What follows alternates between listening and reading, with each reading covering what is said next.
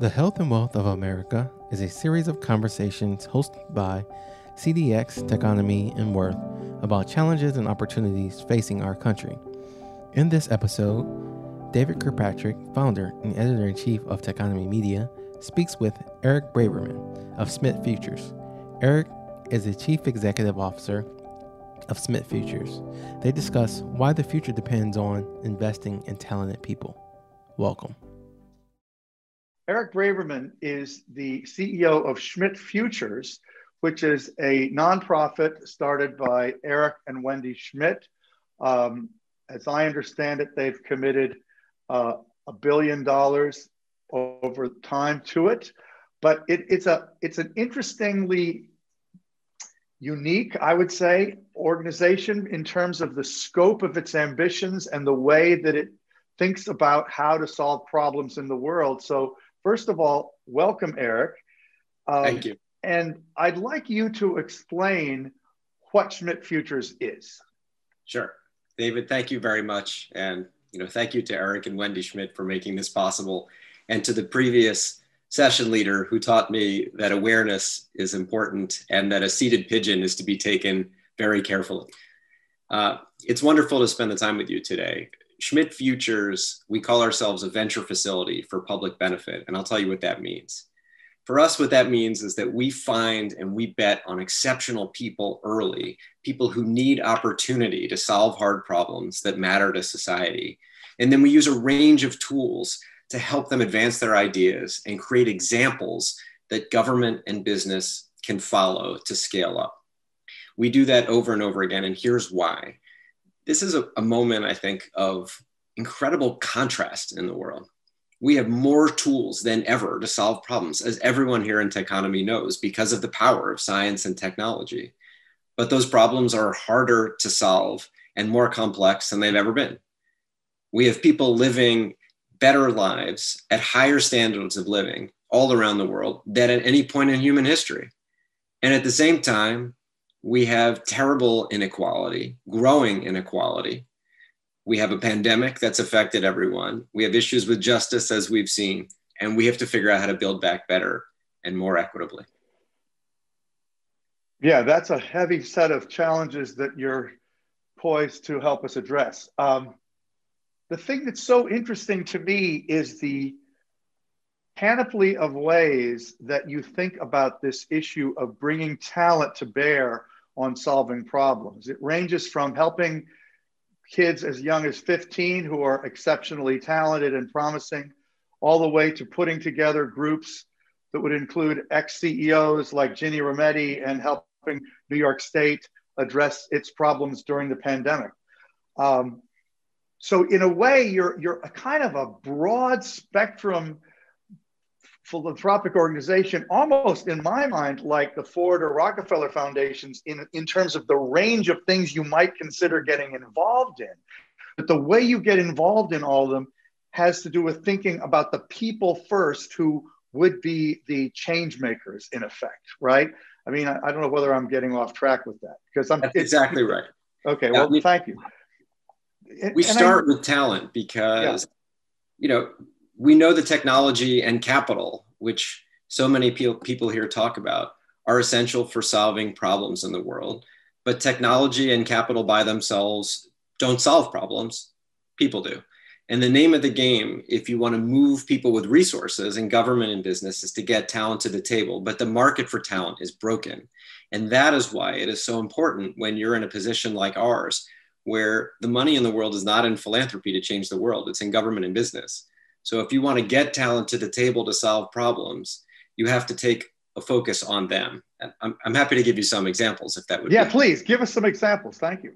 Sure. So, I mean, just last week, you know, Governor Cuomo in New York signed a law that created a first in the nation commitment to universal affordable broadband, calling broadband like food or water to success in the modern life.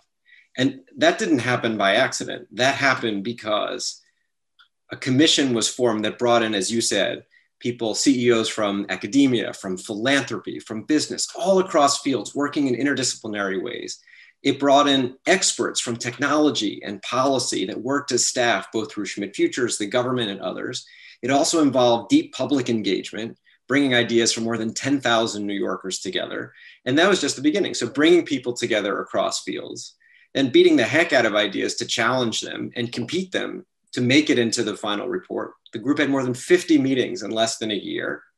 From there, we said, how are we going to apply science and technology thoughtfully? How do we move things online that has been difficult for the state? And how do we bring multiple types of capital to bear? Not just philanthropic gifts and grants, but creating public private partnerships, moving corporate action through something, for example, called the Pathways Pledge. And at the end, we had this first in the nation commitment that affects 7 million New Yorkers who now will get service at affordable rates they couldn't get before. 50,000 students won't have to pay anything because it's supported philanthropically for them to get devices and service. We have grants in telehealth for rural and underserved communities, and we're able to get small businesses online. All of that happens because it starts with where are we going to find the talent for new ideas? How do we bring them in the places they weren't before together to sort of move this much broader system? And that system change is required. So, whose idea was it in the first place to assemble that group to address those challenges? Yeah, the commission was formed by the governor of New York. And Eric Schmidt, our co founder, was the chairman of the commission. The commission was then run by Schmidt Futures and New York State. And together we assembled the entire group, which of course is both the commissioners themselves, but also New Yorkers and the staff that we brought in and experts that we consulted throughout the way. You know, this is an example of what it takes when you're trying to solve a hard problem now if you can bring the talent to the table, get them working in interdisciplinary ways, they can do things you couldn't do before. But the right. thing is, you can't only solve problems now. You also, if you care about the problems in the future, have to overcome the market failures which causes those problems in the first place. This is why you referenced the billion dollar commitment that our co-founders Eric and Wendy had made. This is why we're also focused on thinking about what are the long-term barriers to talent. You know, we see that all around the world there are exceptional people that don't get supported that, because they just simply don't look like people that have been supported before. They're not part of a system designed to find them. And that happens from a really young age and it compounds over time. And so we asked the question well, what if you found some of these exceptional people and you supported them for life? What if you brought them together in a community that could last for decades? You could do not only the largest longitudinal study of talent in the world, but frankly, you could bring together exceptional people for decades to come up with ideas. And that's because their ideas are likely to be smarter than ours. Right. And you're talking about your RISE program, which some have sort of thought of as a MacArthur grant for teenagers. Talk about what it is and, and, and, and be, be specific. Let's get a full detail of this RISE program because it's quite extraordinary. Absolutely. Be delighted to tell you about it. RISE is a program that we have created in partnership with the Rhodes Trust. And RISE is designed to find exceptional 15 to 17 year olds all around the world who need opportunity, who are brilliant and compassionate and can persevere and have compassion. And the idea is to say, what if they form part of a community that we could support for life? So, what we're doing is we had 50,000 people just in the first year from more than 160 countries who came together from towns, from villages, from cities. They applied to the program. They participated in a variety of service projects just to be part of the application process. We're in the process now of down selecting them to a group of finalists that will support in a variety of ways. Everyone who participates has access to online courses that are provided to them for free if they're able to access them. Mm-hmm. And then at the end for this year, we'll select 100 global winners we are going to bring them together in a residential program, pandemic permitting, for a number of weeks to allow them to exchange with each other and to participate in educational opportunities. We'll provide them with a need based scholarship to college. We'll then create a career services and mentoring network for them to persist for life. We'll invite others that want to provide opportunities to share it with them, whether they're created for us or not, because the program's not about us, it's about them and their ideas. And then we've also set aside investment capital that we can use on a charitable basis to support them in nonprofits they want to start in their life to support their ideas, as well as to create companies with a social purpose. And they'll have to participate in those opportunities competitively. But the idea is that it's just not enough if what you care about is to bring fine, smart people. You know, they're not just teenagers, they're teenagers who grow up. It's not just enough to support them once you have to lower the barriers for them to help others. And the only way to do that is to stay with them. And that's what we're aiming to do through RISE. It's, it's really investing at the very beginning of the kind of world changing food chain, I guess. Uh, so, so these are not people who have to come to you with an idea for changing the world. They're people who you identify as the kind of people who would likely have major world changing ideas in the future, who if they have had the proper education and support, will have the best chance at making those things a reality. Is that a fair restatement of it? That's right. Now, I want to be clear that we're not opposed to supporting people who have ideas right now for changing. Sure, of course. You know, just this year, Eric and Wendy supported an incredible center at the Broad called the Schmidt Center, which is focused on helping seed a new field of programmable biology in order to create a wide range of applications that could be in healthcare and otherwise. And in that work, they're supporting networks of talent all around the world to use programmable biology to help people. That's an example of how you can invest in people right now that have ideas. But at the same time, if we want to keep having those people, we have to invest in them early. And the reality is that I don't know that many 15 year olds that know exactly what they want to do with their lives. But if you can lower the barriers for them to think, I've had an idea and now I'm ready to bring it to the world, we're much more likely to get them as part of this system, which is so fundamental if what we're trying to do is to have new ideas that government or business can ultimately pay for to make all of our lives better. Yeah, and I, I love the contrast with Peter Thiel, who paid kids to drop out of college. Uh, you're finding really talented kids and really helping them go to college. That makes a little more sense to me. Um, we have somebody who's in our system classified as an anonymous attendee asking a good question, which I will just throw at you.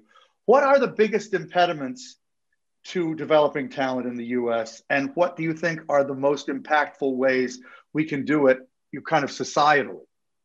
Sure. There are a lot of impediments, actually, and it, it's really important in this work to be humble for a number of reasons. One of them is that you know you have to remember that when you're working on these problems of trying to elevate people who can use science and technology to make the world better you know the money isn't with you. It's with groups like government and business but government has trouble taking bets on people because of politics but also frankly basic r&d spending by the government is half in 2020 of what it was in 1964 so if we're serious about that we're going to have to invest more. In addition, if you look at the money that goes, for example, to gifted and talented programs, it is 0.0002% of the money in the federal education budget. And that's before we even start talking about racial and other disparities. So, again, part of the issue here is that the money to support the people that we're talking about from backgrounds all around the world, and certainly in this country, from rich and poor, trying to rectify these disparities that we see, we're going to have to move a much broader system. Another challenge is that the town isn't always at the table. We can't always find them. Even with RISE, for example, we've used an online platform to encourage people to apply, but we also have a pathway on WhatsApp and we have a pathway on paper because you have to meet people that don't have access to many of the things that we all take for granted, all of us that today are here in this conference on Zoom. So it's really hard to find people, and the system compounds upon itself because the same disparities that keep people from having opportunities later in life actually start much earlier. So I think that's another incredible challenge. Yeah, there's several dif- different things that kind of, I think, characterize the nature of your work across all the different things you do, which are quite diverse. Um, one is you really believe in multidisciplinarity, multidisciplinarity um, and as you work with academics to bring people from different disciplines together. And I assume that one you mentioned before is an example of that. And you've done it, I think, in a number of, of cases. You very much believe in creating networks of talent.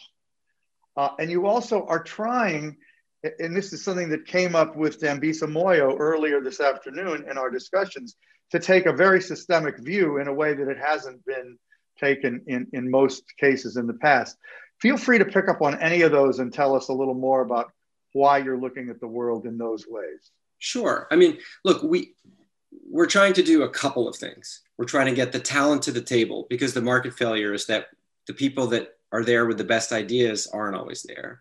We're trying to organize that talent to solve hard problems. And we're focused in particular on increasing knowledge in society and increasing shared success. And that involves rectifying a number of the disparities and others that we talked about. And then, even when those ideas are in place, we have to help them scale. So, while we apply it in different ways, you know, our approach is really about a method in a certain way. And I think you called out some of the most critical ones. One of them is this idea that a network of people is more powerful than an individual. I'm not sure it's ever been true that a single person by themselves changed the world, but it's certainly not true now. It's teams and networks of people that change the world. And so we're looking to bring them together across fields. We also think that it's worthwhile to challenge the heck out of things.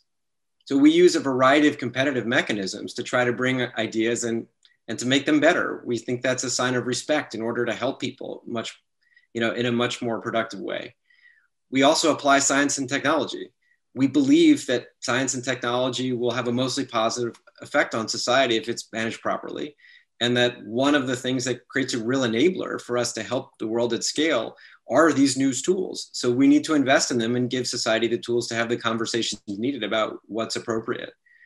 And finally, I think that we also really do care about bringing multiple types of capital to bear.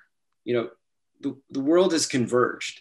The public, the private, the nonprofit sectors, you know, they perform often similar functions. If you look at even the education system, the healthcare system, you know, in, in countries all around the world, every sector is required to solve social problems, not just one. So that's really what we're focused on. You know, uh, go ahead, David. No, no. Well, that's you, you're teeing up what I was expecting might be my last big question, and that is, uh, you're a nonprofit, but I know you believe that it's really government and business that are where the real leverage lies if they can be assisted in taking the risks they need to take to really get things done, and that you're very much looking for partners in your work. So.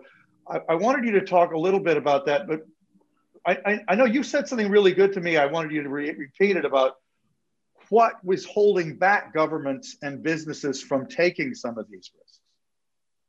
Yeah, I mean, government struggles because the politics rarely encourage people to be the first to take the bet on something. And for business, the returns are just not quick enough or large enough early. But that's why this kind of patient capital is required to create examples. You know, here's here's another example. A wonderful uh, group called Upsolve was founded by Rohan Pavuluri. We were first check. They were now listed as one of Time's best inventions for relieving $250 million of debt in a time of great need for Americans. Here's another example. We sponsored a, a competition called the Alliance for the American Dream in Arizona, Ohio, Utah, and Wisconsin in partnership with the state universities there. They catalyzed an entire ecosystem of business, government, academic leaders in each community to answer the question of what would it take to raise net incomes in their community by 10% for 10,000 families within three years through any number of, of strategies. One of them chose the strategy of using an AI chatbot to help people apply for more federal student aid. And they were able to maintain their levels of participation in that student aid applications, which is mandatory federal spending at a time that other states didn't. And what that meant was like more than $100 million of, of benefits to the people in that state.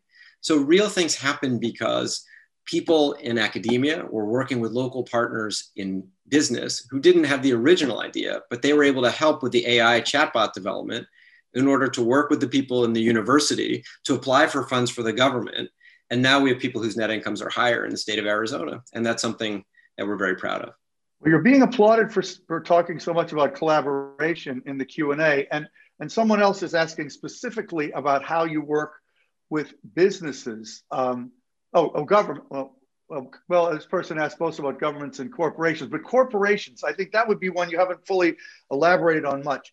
I, I know that the, the idea, as we you touched on before, is that you have the capital and the patience to prove out things that government or business might not have the patience or the capital or the risk tolerance to do themselves. But can you talk a little bit about what you have done and can do with corporations and be specific about what kind of partners you're looking for as we wrap up? Yeah, I mean, the the New York Commission I mentioned is a good example. You know, more than 16 corporations signed up to something called the Pathways Pledge, which creates retraining and other opportunities for people to enter the digital economy.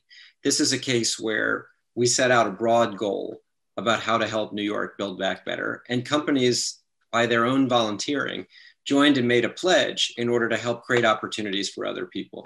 That's just one example. Another example is that as you invest in scientific and technological applications, it can be an opportunity for business to develop them. Not all of the labs that we invest in are in universities. In some cases, they're in labs that are in corporate forms. And those corporate forms actually really make a difference in advancing the kind of innovation that will help people at scale. So, you know, it can take a number of forms. Businesses can serve as partners for the work we do. Businesses can serve as homes for the type of research that fundamentally is essential for this. They can serve as advocates for more effective policy. Advocating for universal connectivity requires businesses to participate. And so these are all just examples of different ways that businesses can come in. I'll make a final plug, which is that in programs that we're doing, like RISE, like otherwise, it will only work to bring talent to the table if there are opportunities for talent to serve. And that will require all, all of us. It requires government to bring the best talent into government here and around the world. It will require business to think about how can I help these incredibly motivated people, not only to serve the goals of our corporation, but also to help think about the impact the corporation has in the world. And what opportunities can we have to draw people in to do that work through our vehicles? So we're looking for people to help us with that to form that market for talent. And specifically, that means to help find people that can't be found and to give opportunities for them to succeed in ways that help others. Well, congrats on your extremely innovative project that you're, you're spearheading. And thank you for joining us and explaining it. And uh, let's stay in close touch. Great to have you here. Thank you, David. Thank you, Eric.